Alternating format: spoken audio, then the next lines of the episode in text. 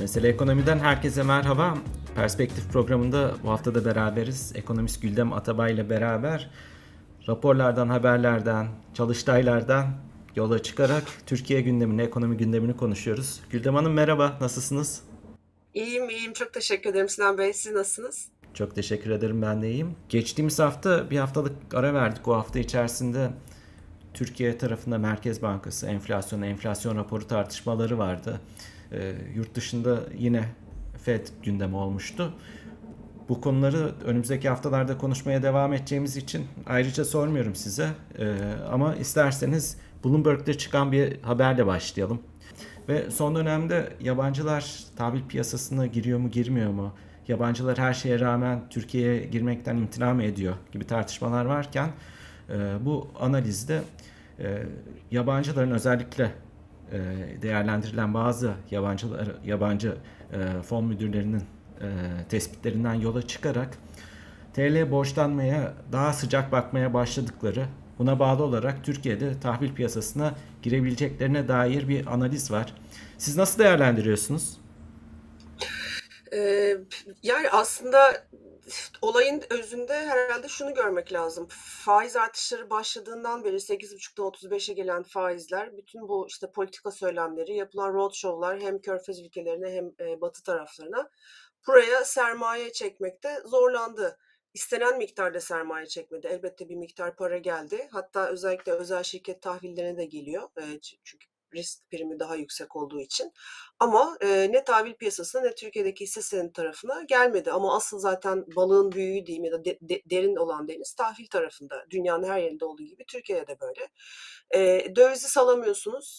Yine hani belli bir kontrollü sanki bir devalüasyon yapılıyor gibi böyle bir çıpalanmış gibi gözüküyor belli bir kur seviyesinden.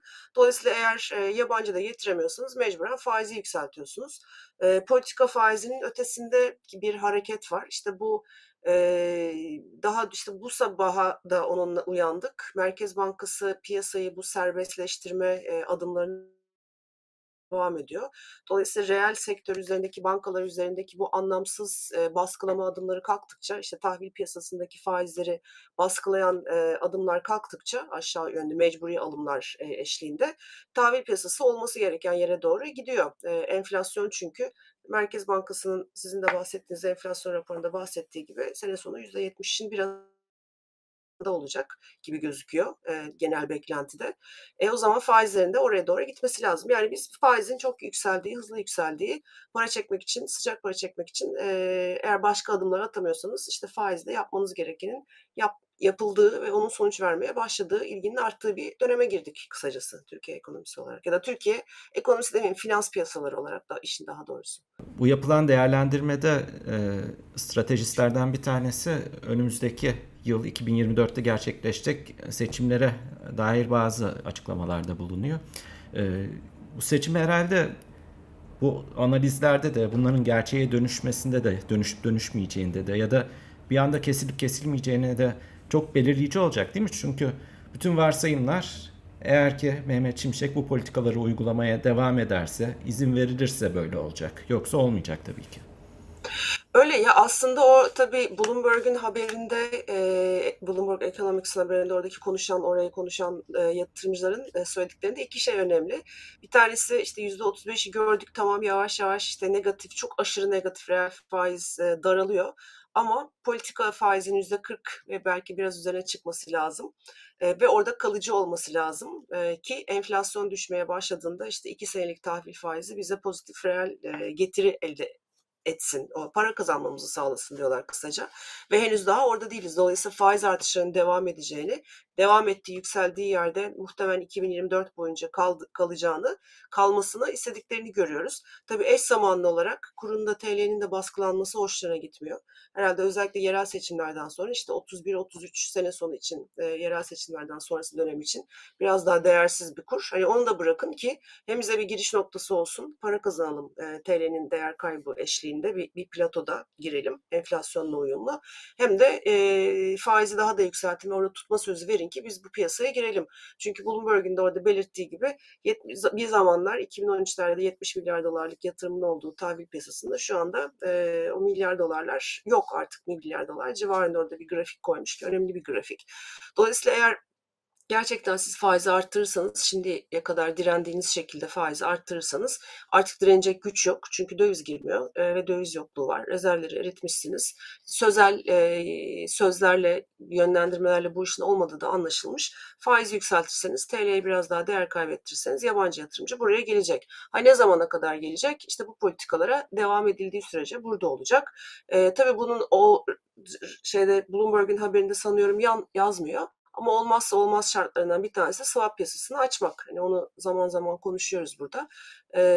Neden swap piyasası açılmıyor? Çünkü oradaki hareketler hızlandığında TL'de hızlı bir değer kaybı olabilir. Enflasyonun yükselme döneminde ona ivme katabilir. Tam yerel seçim öncesi TL'deki bu değer kaybı yine seçmende hep olduğu gibi işler kötü gidiyor algısı yaratabilir. Hani oy oynaklıkları yaratabilir. Dolayısıyla muhtemelen seçimlerden sonra hızlı bir şekilde swap piyasası açılacak. TL bir miktar daha değer kaybedecek. Faizler, politika faizi bence 40 ve üzerine 45'e gidecek. İşte şu durumda 2 yıllık tahvil faizleri de herhalde 50 ve üzerine gidecek. Ve işte oradan asıl biz hareketin başladığını ancak o aşamadan sonra göreceğiz. Ha, bu tabii ki bir reform değil, bir şey değil. Bu finansal piyasaların normalleşmesi, faizin kontrolü kaçırdığımız enflasyonla uyumlu hale gelmesi, ilgi görmesi Türk finansal piyasalarını tekrar. Ondan sonrası hikayenin yeniden başladığı sınır olacak zaten. Ben size şimdi farklı bir konuya değinmek istiyorum. Bu hafta İstanbul Teknik Üniversitesi Ekonomik ve Sosyal Araştırmalar Merkezi'nin düzenlediği Sagalassos çalıştayı vardı. Ve orada Türkiye siyasetinin yumuşak karnı olarak enflasyona dair çok kapsamlı değerlendirmelerde bulunuldu. Sunumlar gerçekleşti. Çok önemli iktisatçılar, ekonomistler konuşmalar düzenledi ve kapsamlı, güzel bir çalıştay oldu. Siz de oradaydınız. Dolayısıyla ben size sormak istiyorum orada ortaya çıkan tespitleri. İsterseniz konuşmalardan birinin başlığıyla başlayayım, size sorayım. Fatih Özatay'ın konuşmasında, sunumunda Türkiye'de enflasyonla mücadele neden bu kadar zor diye bir soru ortaya atılıyor. Size onu sorayım ve siz ne gördünüz çalıştayda? Siz nasıl buldunuz? Aslında bütün çalıştay evet onun üzerinde döndü denebilir. Çok dediğiniz gibi çok önemli katılımcılar vardı. Ben isimlerini de saymak isterim. Hem Seyfettin Gürsel vardı, Bahçeşehir Üniversitesi, Ozan Bakış vardı, Hakan Kara vardı, Fatih Özatay vardı. Merkez Bankası'nın üst yönetiminde eski baş ekonomisti olan Fatih Hoca özellikle bu 2001 sonrası krizdeki o başarılı dönemin mimarlarından bir isim olarak. Kamil Hoca vardı, enflasyonun siyasi bir olgu olarak nasıl tutulduğunu açıkladı. Caner Özdurak vardı, bu enflasyon ölçümleri içinde Menemen Endeks'in yaratıcısı olarak ne hissediyoruz, ne yaşıyoruz. Hani bir taraftan resmi veriler tartışmaları onu konuştu. Bir taraftan da yine Ege Yazgan vardı Bilgi Üniversitesi'nden. Göreli fiyatlar ve gelir etkileri üzerine bir sunum yaptı. Yani ben çok şey öğrendim. Orada davet edildiğim için çok memnunum. Şimdi konuşmalar içinde belki ben Seyfettin Hoca'nın sunumuyla başlamak isterim özetine işin. Tabii böyle çok detaylara girmeyeceğim ama Seyfettin Hoca'nın söylediği çok önemli bir şey var. Yani Türkiye'deki 3-4 tane enflasyon şokundan bahsediyor. Bunun ilkinin 1930'lardaki deflasyon şoku olduğunu söylüyor ki burada işte tarım fiyatlarının dünyada aşırı düşmesi reel ücretlerde bir artış yaratıyor. Türkiye'de tarihinde bir daha da hiç tekrarlanmayan bir şekilde hem kamu ücretleri hem işte o zaman pek özel sektörde yok zaten ama ücretler %50 artıyor. Dolayısıyla bu hep hafızalarda hani ücret artışı, kamunun ücretinin enflasyonun arkasından koşması, işte kamuda çalışırsan memur olmak iyidir. Bütün bu hafızanın oradan geldiğini anlattı bize. Yani ben o kadar tabii ki farkında değildim. Türkiye ekonomisi okumuş ve anlatmış birisi olarak ama hani Seyfettin Hoca gerçekten çok güzel bunu tanımladı. Arkasından 2. Dünya Savaşı şoku geliyor. Reel ücretler kamu üzerinde de özel sektörde de düşmeye başlıyor. Çünkü enflasyon beklenmedik bir hızla geliyor. Kamu kesimi enflasyonu çok hızlı eziliyor bu 2. Dünya Savaşı ile birlikte. Hatta işte kamu ücretlerinin bu kadar ezilmesi 30'lardaki güç kazanmasının arkasından işte insanlar seçimlerde bir değişim yaparak tercihlerini ortaya koyuyorlar. Yine kamu çalışanı ağırlıklı. Arkasından işte 80-2000'ler dönemi başlıyor ve işte 2000-2001 krizi o dönemde de işte 80 ihtilalinin yarattığı o liberalleşmenin enflasyonu, sonra bizim 2001 krizinin yarattığı enflasyonist ortam. Bütün bunlardaki ortak payda da buraların sendikalara yasak gelmiş olması. Dolayısıyla hem özel sektör hem kamu sektörü artık ücretlerdeki artışlarla ilgili pazarlık güçleri azalmış oluyor bu işte askerlerin müdahalesiyle. Dolayısıyla işte bu bugün yaşadığımız enflasyon yükseldi mi? Hani bununla çözüm bulacağız. Biz hani yeni ekonomik modeli mi yaptık? Faiz erken mi indirdik? Neler yaptık? Hiç umurumuz değil. Nasıl olsa işte sendikalar ortalarda yok. Hem kamuda seçimlerdeki onu telafi ederiz ama arkasından onu da yaparız. Aynen yerel seçimlerden sonra olacağı gibi özel sektörün reel ücretlerini eritiriz, iç talebi düşürürüz. Arkasından işte enflasyonda bir hızlı yol alırız. Ötesi Allah kerim. İşte bu akışın buradan geldiğini Seyfettin Hoca çok güzel anlattı. Dolayısıyla da aslında bu Çalıştay'ın önemli son cümlelerinden hani hepimizin anlayacağı şekilde tekrarladığımız, aramızda tartıştığımız konulardan bir tanesi. Neden Türkiye tekrar yüksek enflasyon ve düşük büyüme dönemine girdi? Çünkü işte bu hafızalar, bu yaklaşım sebebiyle yapılabilecek şeyler, İşte TL'ye biraz değer kazandır, yabancı yatırımı çek, döviz rezervlerini yerine koy, reel ücretleri düşür, iç talebi öldür, insanların açlık sınırını ve altında yaşamasına umursama. Ondan sonra da işte %5-6 tek haneli enflasyon zaten söz konusu değil. Onun ötesinde bir şey gelmeyeceği konusunda hocalar da hemfikir olduğu için yüksek enflasyon, çift haneli bir enflasyonla yapışık bir şekilde devam et. Burada uzun uzun konuşabilirim. Söylemek istediğim bir şey var mı? Söylemek istediğiniz bir şey var mı Sinan Bey? Yok, yani araya girip şunu sorabilirim. Hem sizin anlattığınızdan yola çıkarak hem de Kamil Yılmaz'ın Türkiye'de enflasyon siyasi bir olgudur başlıkta da konuşması var. O ikisini beraber değerlendirerek yani enflasyona dair politika bazlı dönemsel olarak verilen mesajlar bir tarafta duruyor.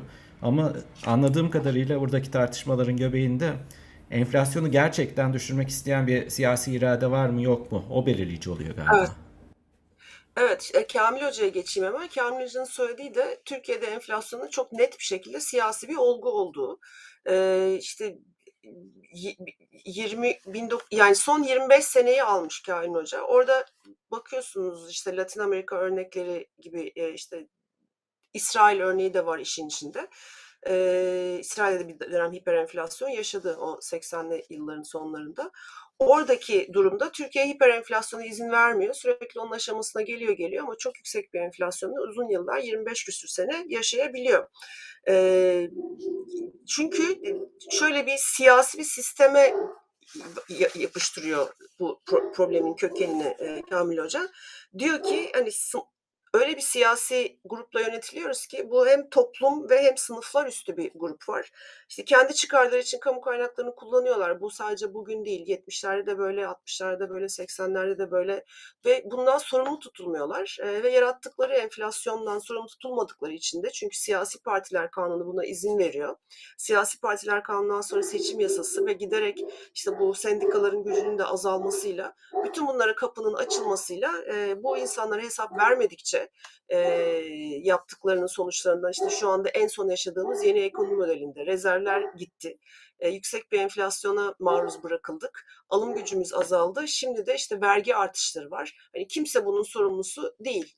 Seçim değişti, evet iktidar yerine geldi ama hani bu işin müstebipleri yok. Sonuçlarını yine biz üstleniyoruz.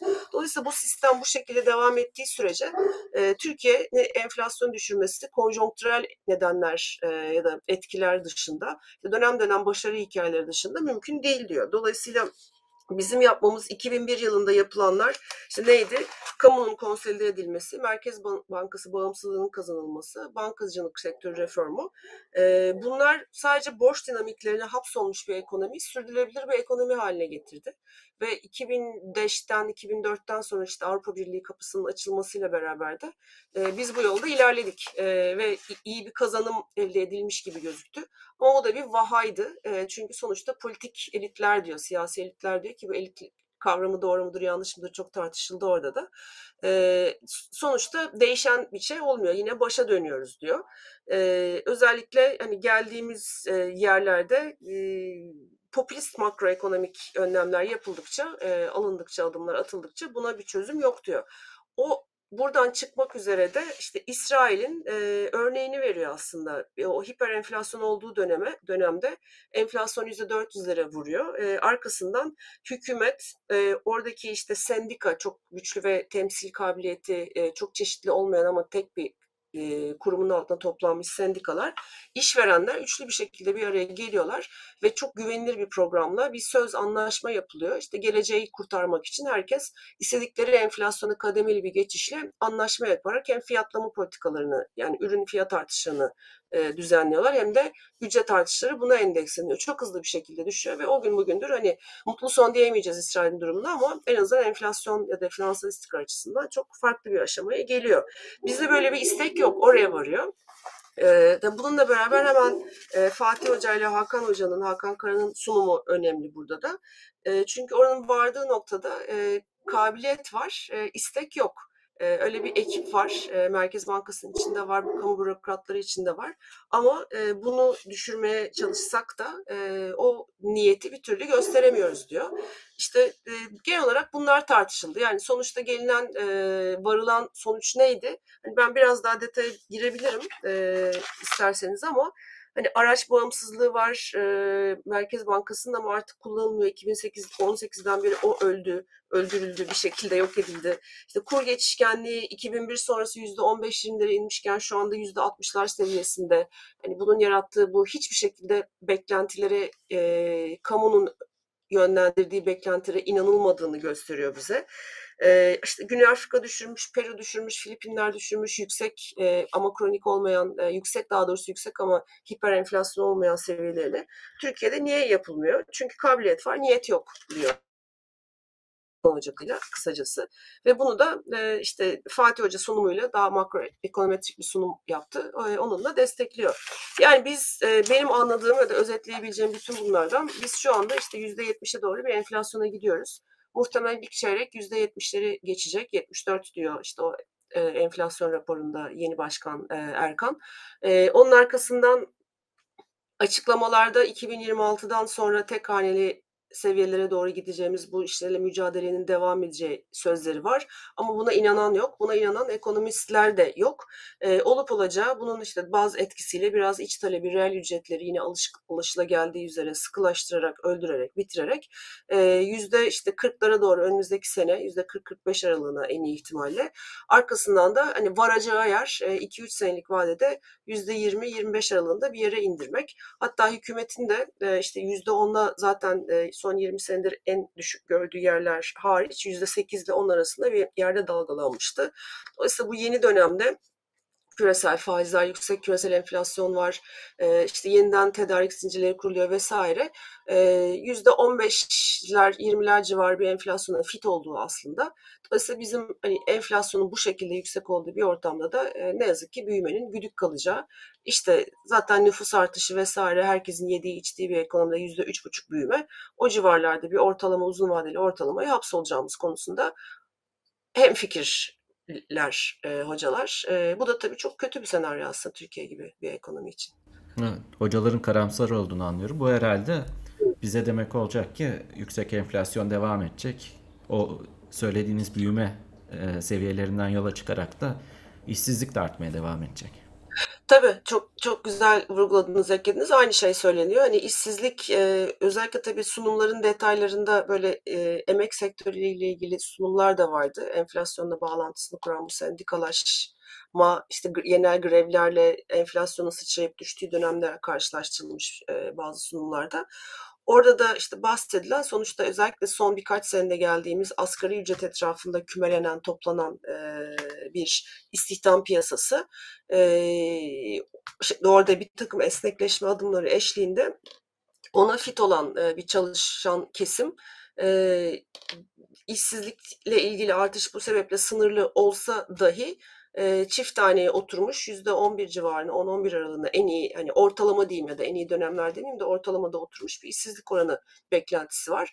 Tabii orada şimdi karşımıza çıkacak durumlardan bir tanesi de işte az önce tahvil piyasasını konuşurken faiz arttı, %45'lere gitti politika faizi. İşte tahvil faizi 55'lere gitti. Herkes işte yabancılar geldi, alım yapıyor. Yabancılar ne zaman alımı azaltır, satışa başlar? Tekrar işte rezervler artıyor, TL değer kazanıyor ve Merkez Bankası faiz indirmeye başlıyor.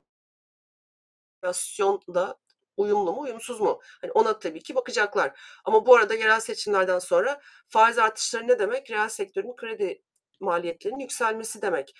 Yatırım yapma iştahının azalması demek. İşte işsizliğin artması demek. O zaman politik müdahaleler gelecek mi? Bu iktidara yakın şirketler Cumhurbaşkanı'ndan ya da etraftaki danışmanlardan randevu alıp bakın yeni bir ekip getirdiniz, seçimler de bitti, yapmayın etmeyin, açın bu kredileri, düşürün faizleri diyecek mi? Politik olarak buna tepki ne olacak? Ve sonuçta biz hani kuyruğunu kovalayan bir kedi gibi mi olacağız? Yoksa gerçekten enflasyonla mücadele mi edeceğiz? O dönemi nasıl aşacağız? Bu da herhalde 2024'ün yaz ayları itibariyle başlayacak bu tür baskılar. Kısa vadede test o. Hani yine hocalarımızın aklında olup da tartıştığımız konular arasında bunlar vardı. Gerçekten çok kapsamlı ve önemli tespitlerin yapıldığı bir çalıştay olmuş. Çok teşekkür ederim Güldem Hanım. Önümüzdeki hafta kaldığımız yerden devam ederiz. Hoşçakalın. Görüşmek üzere. Yeni konularla dinleyen herkese de sevgiler.